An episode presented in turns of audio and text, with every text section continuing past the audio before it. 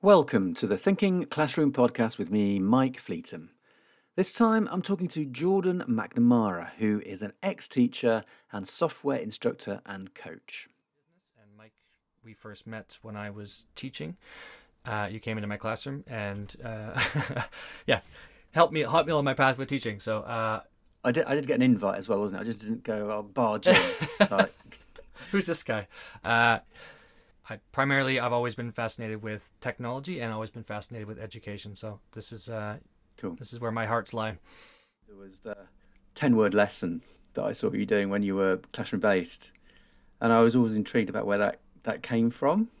I mean, it was such an amazing thing to see because you could basically rock up at the start of a lesson, issue these 10 words, and then your students would just begin to learn. You basically just pressed go and, and, and away they went. I mean, we'll find out exactly what the 10 words were in a moment, but you know, where did that come from? What caused you to be able to think like that and teach like that?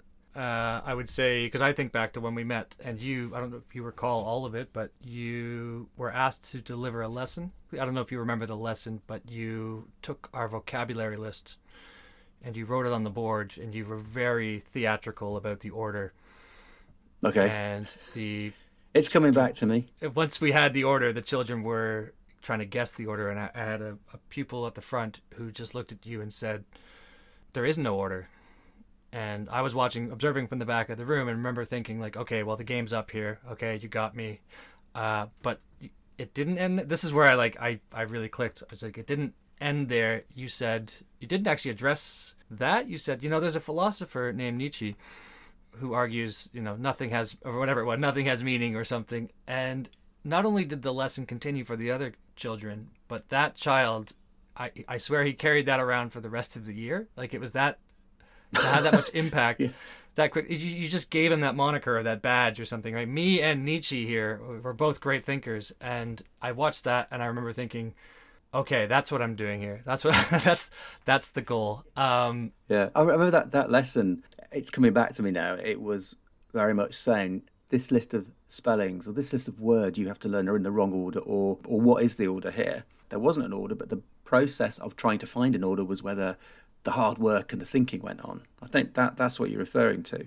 Yes, that yeah, it was again. You were very theatrical that there was an order, but what it allowed you to do, I think, is is let them search for. You know, it's the searching you were trying to elicit. Uh, in mm-hmm. order to get them there, I think maybe you had to be performative and say there is an order here. If you had yeah, just sort of yeah. written the words down, they wouldn't have been as invested. Uh, so I looked at that lesson and I started looking at everything a bit differently like that. So I started doing math lessons where I would on Friday I would I would not have the answers and they would come to me with problem solving Friday and they would not have the answers and the children would race up with the answer and say is this right and I'd say I, I don't know. And they would say, "What do you mean I don't know?" And I would say, I, "I haven't had time to look at the answers yet." And then there was that panic of like, "Well, what do we do?" And I would say, "Well, well, you you say you're done, and you say you're done. Why don't you guys see if you got the same answer?" And it took about a month of that to get them to realize that I wasn't the one carrying the answer. I wasn't the arbiter of correct here. Uh, and it was a bit of training. And I think that was the headspace I was in when I just said, like, you know, okay, we have to do the order of the planets. What do I do? And I don't know. I guess that's how I approached it. Why, why am I overthinking this? Let them do it. I mean, it wasn't as if I was sort of last minute. Obviously, it was more of a. I think this this sort of does what I needed to do, and I think it carried a lot of weight. It uh, had a lot of legs to it, and um, yeah, that was a process to get to that ten words, I suppose.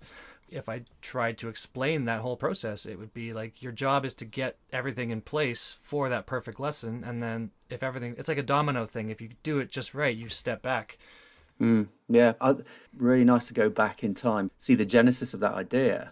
The phrase arbiter of correct. I like that. For the, the moment, I, you know, me as a teacher, I'm not the arbiter of correct, but the activity that you created there, what's the best way to order X and Y, is an amazing one if the children have the skill set to engage with that. Because there's a whole bunch of skills needed for your teacher just to come into your lesson and say, what's the best way to order these 10 words and why? What's the best way to order these 10 planets and why? What's the best way to order these these 10 artists you know these these these 10 numbers and and why you know that got me thinking do we expect those skills to be there hope they're there so that the children can eventually do this or is there a piece where we should be specifically teaching these kind of skills so that they're matching I don't know the kind of people that, that you're training now, Jordan, the, the kind of skills that they would need. Should that be starting in primary school? Uh, that's yeah, more than fair to say. Uh, it has been a nice perspective for me. I can draw an almost straight line to some of these skills, and then uh, so just for, for, the context now, I'm training software engineers uh, at an apprenticeship level, and uh, it, there's a lot there, and there's there's a lot of ambiguity in what they do. Um, not just for the apprentice, but I'm working with multiple different companies who have multiple different tech stacks. Uh, there, if you wanted an am- ambiguous set of knowledge, you couldn't ask for a better one than tech right now because uh, everybody is coming up with different solutions to the same problem. There, there, what is the best way to do something? There isn't ever a set answer for that. So we're asking these apprentices right now to go into a new team in a new environment, and they have to orient themselves, uh, and it, that in itself is of its skill. And the team they might be going into might not be fully oriented because they might be picking up a new tech or they might be, be responding to a need in the market. Uh, there is a 100% a direct line between what we were doing in, in it was year six uh, to you know you're a professional software engineer. Soft skills is the phrase that has been used but you introduced me um, a couple of days ago to probably the successor of that phrase which is durable skills.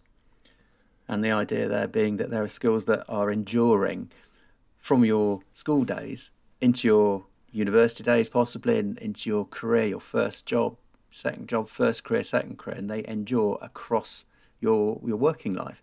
In that situation with the young software engineers in the teams, what kind of skills are you finding that they need there?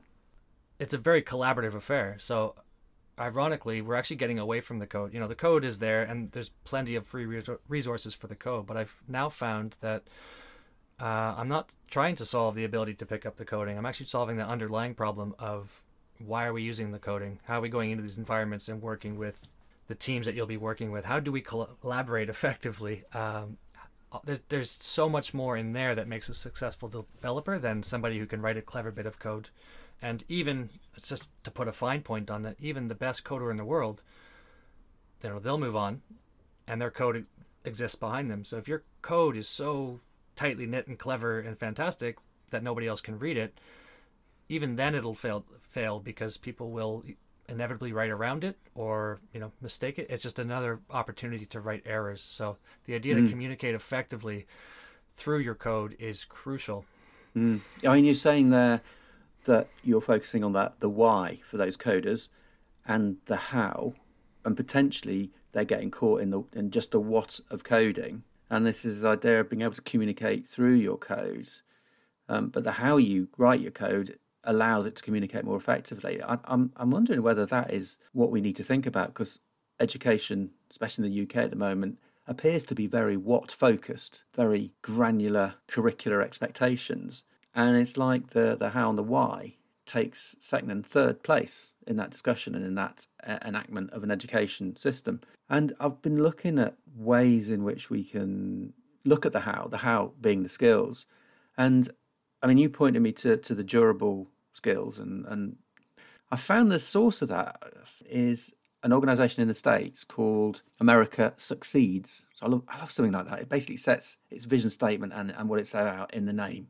America Succeeds, you know what that's about. But the concept there called durable skills, and there's a list of skills that they call durable. But there's also many other organizations that will set a list of skills and even dispositions and characteristics that are necessary or they believe are necessary for the 21st century. As you say, straight line from school into work. There's now McKinsey has researched skills that are needed for the future of work, and they've got 56. I mean, uh, we, we could do a reading of them if you like. Shall I, shall I read them out? How long have you got? Here we go. We've got interper- like four four categories here: cognitive, interpersonal, self leadership, and digital. And under each one, there's there's categories and subcategories. So we got planning and ways of working, work plan development, time management and prioritization, agile thinking, ability to learn, mental flexibility, creativity and imagination, translating an inspiring vision, organizational awareness, and you know it goes on. And then there's finally the World Economic Forum with their their top ten skills that they deem will be necessary to function globally in 2025. I have this theory, Jordan, that when we first met and I saw you teach, you were actually doing that.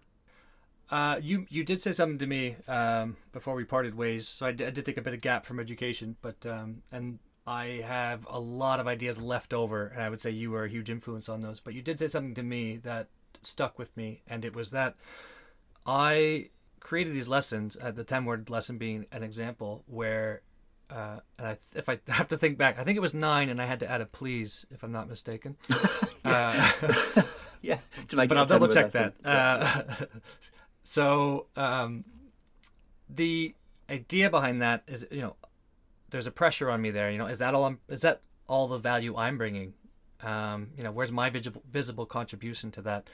And you had pointed out, I had a few lessons that were similar in, in nature to this. You had pointed out that, uh, you, you know, you said, Jordan, you, I think you're doing yourself a, a very large disservice here because t- I go into classrooms all over the place, and that doesn't happen it doesn't happen right away and i think that you've spent a lot of time investing in those lesson types and those skills needed to be successful. Uh, and i reflect on that a lot now because yeah it, you have to be conscious to say how early can you uh, chuck somebody out into the wild uh, of of thought and expect them to survive? You know you want to make sure that you you're finding that balance that you're creating the right environment for them uh, but at the same time almost hiding hiding that environment. Uh, it's a really delicate balance, and yeah, that that's kind of where I left off with it. And I think it was just you pointing that out to me that the effort comes, large effort is unseen, I suppose, um, if that makes any sense.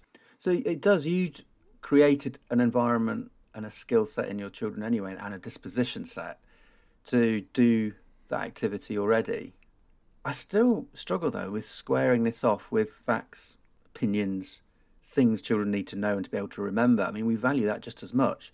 And I quite often get caught in the middle between this it's skills or knowledge. Of course, the, the reconciliation of that is, is both. But what, what would we say if people are going, yeah, that's all very well, giving you know kids these skills that they may or may not need in the future, but they actually I need to you know have something for these skills to work on. The, you know, the reason I'm so pleased to reconnect back with you, Jordan, is that you are now having been a you know a master teacher, you've gone into an environment where you're seeing what is needed. You're you're working with students, I think, who have come out of the education system, and you're seeing either what the strength or the deficit is for them.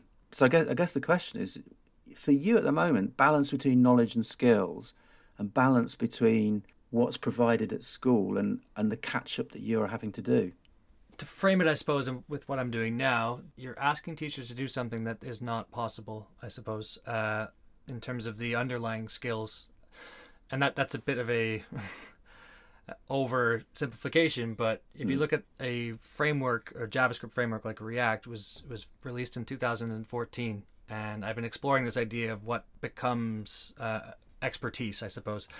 And when you have you're talking about expertise in something that has only been around for nine years at this point, there isn't a lot of expertise. We haven't really explored it. And if you go back to something like I don't know Newton, there there's been plenty of times to iterate over this idea. So there is something underneath. There's that structure that we can teach. And if you look at traditional education, I think that's kind of what we've been doing. We've been building on this these slow iterations that no longer works. And to put a teacher in a room and ask them to do that when, uh, you know, I'm I would say I'm really close to the forefront, uh, and even still, I can't develop a curriculum without it changing in six months. So you're kind of saying that the knowledge that students are going to have to engage with maybe isn't even around at the time they're in school. Exactly. Very, very close to. We don't know what it will look like. And I think I got around that, uh, whatever you want to call it, cognitive dissonance. I was very aware of being asked to teach. These are really th- important things that we need to know, knowing that maybe they weren't. I don't know. I don't have the certainty to tell you this. But what I was, I guess my escape hatch on that was my ability to say, this is what we'll be practicing this skill on. Uh, almost as if, you know, you're becoming a wood carver uh, you don't look at that piece of wood as the thing, right? You'll, there'll be another one after that and another one after that, but you're actually practicing engaging with the carving. Uh, and you don't know what you're carving 10 years from now. That doesn't necessarily matter. It's it's the skill, and we need the the commodity. If you know, the underlying resources are what are the what are the planets? What are the order of the planets? That could be anything, really. Uh, we could change the curriculum overnight and still be in a position to teach children the skills that they need. Got you. So we could argue that there are some very basic things that they'll need, obviously, the, the knowledge or the skill of how, how to read, you know, basic numeracy, functional skills. But after that, the world is changing so quickly and the knowledge is developing so fast that the jobs they like to find themselves in, the knowledge isn't there yet. So they need the skills to be able to apply to that when they when they reach it. Is that what you're saying? Uh, yeah. Again, there are I think times tables is, is the thing that jumped into my head when you said that. There are underlying things that we sort of will we will need to know. Uh, that that fully holds up. But um, I, I guess uh, so. I I'm a parent of two, and you know we have these conversations when you have a two year old or a three year old, thinking about will they be able to do the next thing. Uh, and what mm. I try to remind myself is, will this be a problem when they're 18 years old? Uh, so when you're wrestling with are they potty training, and there's a lot of pressure I found being a parent to say, you know, they're three, they should already be potty trained, or maybe they don't do it until they're five. And if you st- take a step back and say, look, they're 18 now. Why were we ever worried about potty training? So some children pick up reading later than others, and we can certainly we want to create. What I'd like to do is create that love and that environment of reading. I think reading is is tops on my list now, particularly as developers. Uh, I tell them you should be reading all of the time. Um, but if you think about what reading actually is, it's it's the ability to share different ideas. And yes, we need to learn the rules of the road in so much that we need to know the grammar. We need to know how you know the the basics of math work. But I get less stressed about those than I than I might otherwise have been done in the past because I have this long term vision. Uh, if, I'm not sure you were around for those lessons, but I used to talk about Math Mountain in my class. Missed, um, I missed that one. No, no I, do, I, do, I, do, remember being around for the ones where you'd um, set up uh, kind of ghost stock market portfolios oh, yeah, for all yeah, your yeah. kids, and they had um, imaginary money to invest and that that was part of the maths, wasn't it? That was amazing to see that. Yeah, I never heard the one person I think who uh, who came running into the classroom the day after the vote for Brexit, saying, "I could have made a fortune shorting the pound." I thought, okay, well. that, that to me is a successful lesson, right? This is someone who is is ten years old, yeah. Yeah, Say, Amazing. Yeah, seeing opportunity in in uh, what might not otherwise be seen as such. Uh, no, Math Mountain was an idea of I'm also on going up the math mountain. You know, if you hold somebody like uh, Einstein or Newton, you know, the big thinkers, they're at the top of the mountain and they're still climbing. Um, so we're all on this process. So don't get stuck up on the fact that you're, you know, there's this one step you can't get over right now. You'll get better, you'll get stronger, you'll, you know, and you'll get up to the next bit of the mountain. And I'm also there doing the same thing you are. It's uh, that life of learning sort of model. And if you get too focused in the day to day of that, it's I found this particularly now with software engineering. It's so easy to let yourself do that. So part of my job as a coach and an instructor is to almost pull them up out of the muck every once in a while and just say, "Hey, look how far you've come." You you done two things there, which I think could help solve this problem and get children more skilled, ready for the world world of work. The first was you know, you talked about the vision. How far in the future are we able to look? And the second was to have a metaphor, the maths mountain, and say everyone's on it, moving different speeds, different areas, maybe taking a rest now and again. But you know, the best mathematician is on that. Those who love it and are learning particular things are maybe in different parts of it. But maybe that's maybe that's the thing that is there the opportunity to actually pause and look 10, 20 years ahead? Why are we doing this in the classroom now? And will it be relevant when these children are our age? Is maybe that's it. The, the, the ability to look ahead is missing. The ability, maybe the space. Yeah, like yeah. when you when you're yeah. dealing with quarterly metrics, uh, you know, you're you're in the business world or you're dealing with your your SATs results. Um, we're not afforded that opportunity to tell the longer story that might otherwise be. It's it's hard to do, and I'm not saying that we shouldn't. Um, I think we need to have those those early metrics. Uh, you've introduced me to a phrase was the lead and lag indicators, right? We want sure, to be able to yeah. identify these things. It's just, I suppose, when those metrics become, for lack of a better term, uh, punitive or, or cumbersome.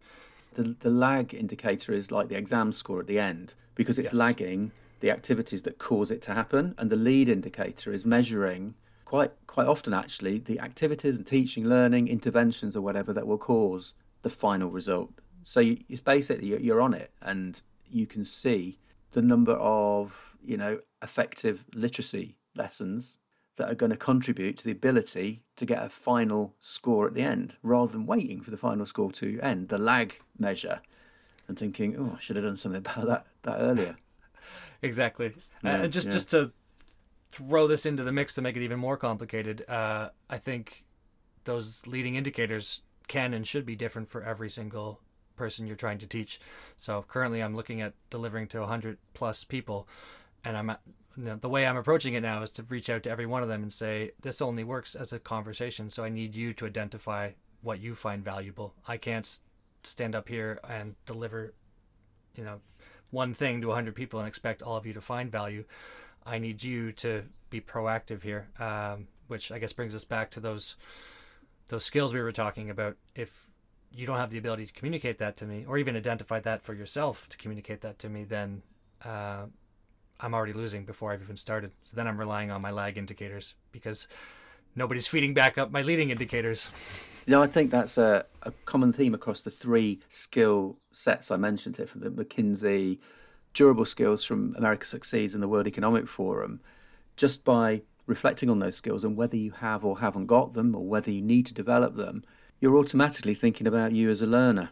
And having a list of skills in front of you causes you to reflect on your ability to learn. So maybe it doesn't matter which list, it's just there needs to be a list there so that students can then, when they end up, you know, in a in a Zoom call learning with a 99 other people with you facilitating them, whether they can answer that question you've asked them.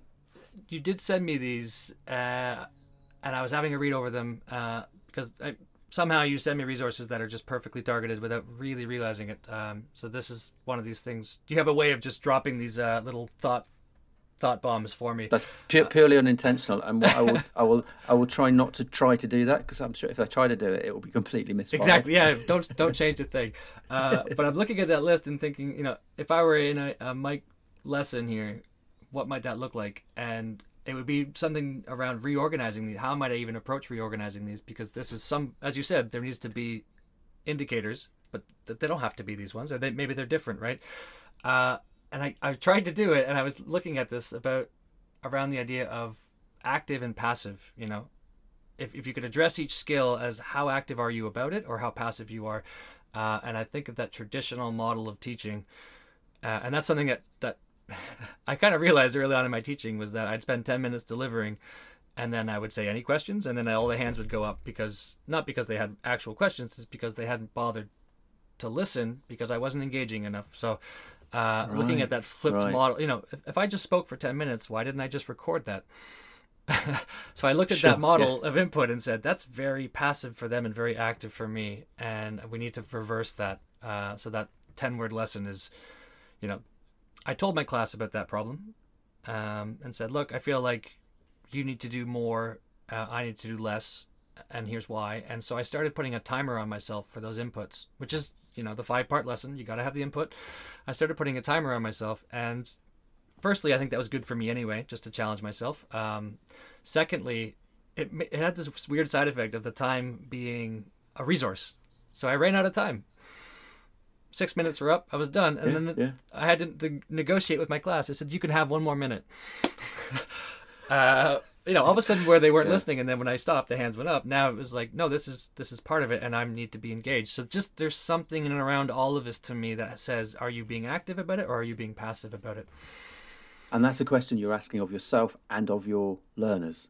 So where where does where's the kind of locus of activity rest? Is it is it more towards you or is it more towards them and, and where where should it be? Is is that what you're saying? It's kind of think exactly about both that. of you. Yeah. Okay. I struggle with where do I stop because I want to be supportive and I want I you know there has to be a bit of that uh, I'm sure every teacher has this question how much am I scaffolding and how much am I just uh, maybe enabling that that passive behavior yeah, uh, yeah. I want to find that balance where you know I'm there as a as a guide or a resource again I'm not the arbiter of fact or, or correct. Um, I'm just maybe I'm just a, a shop along the way where they can buy the resources they need.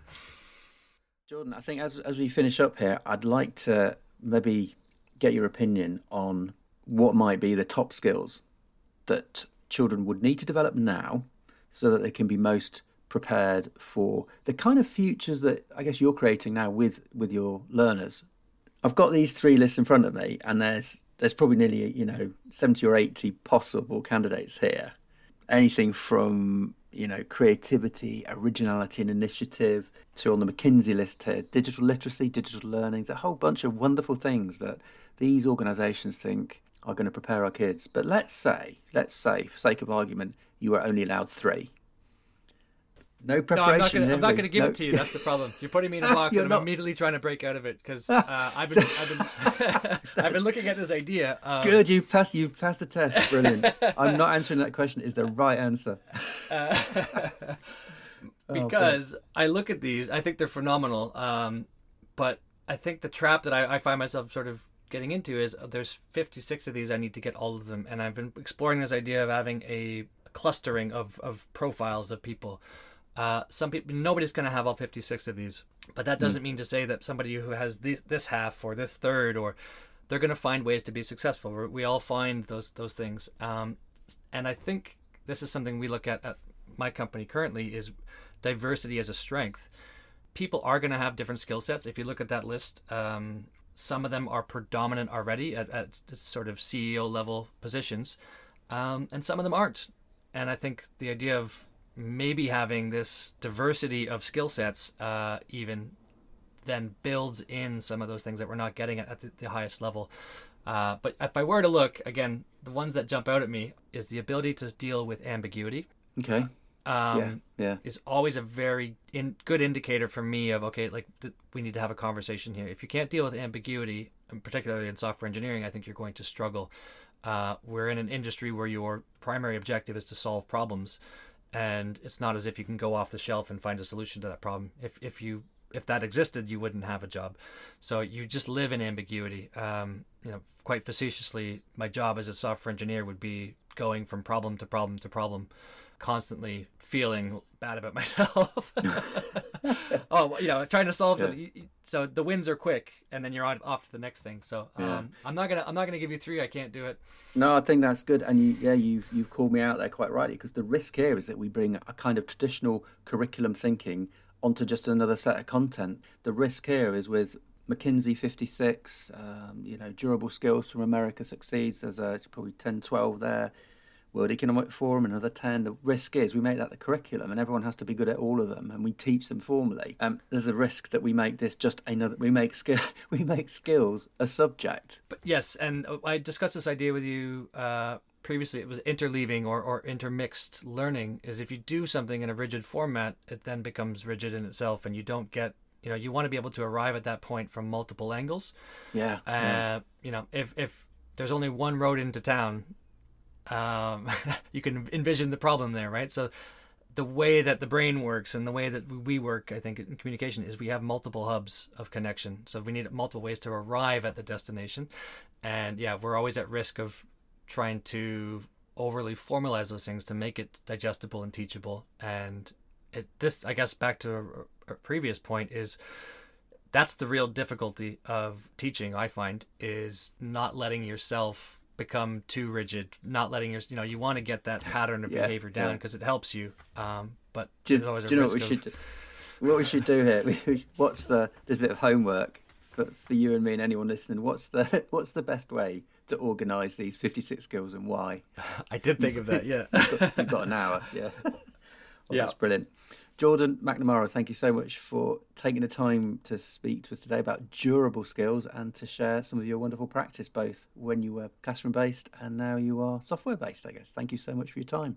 Absolutely my pleasure. Uh, thank you for now. And obviously, I think I said a few times, thank you for being an inspiration in the past. Um, you definitely nudged me in, in a direction I'm happy I found myself in.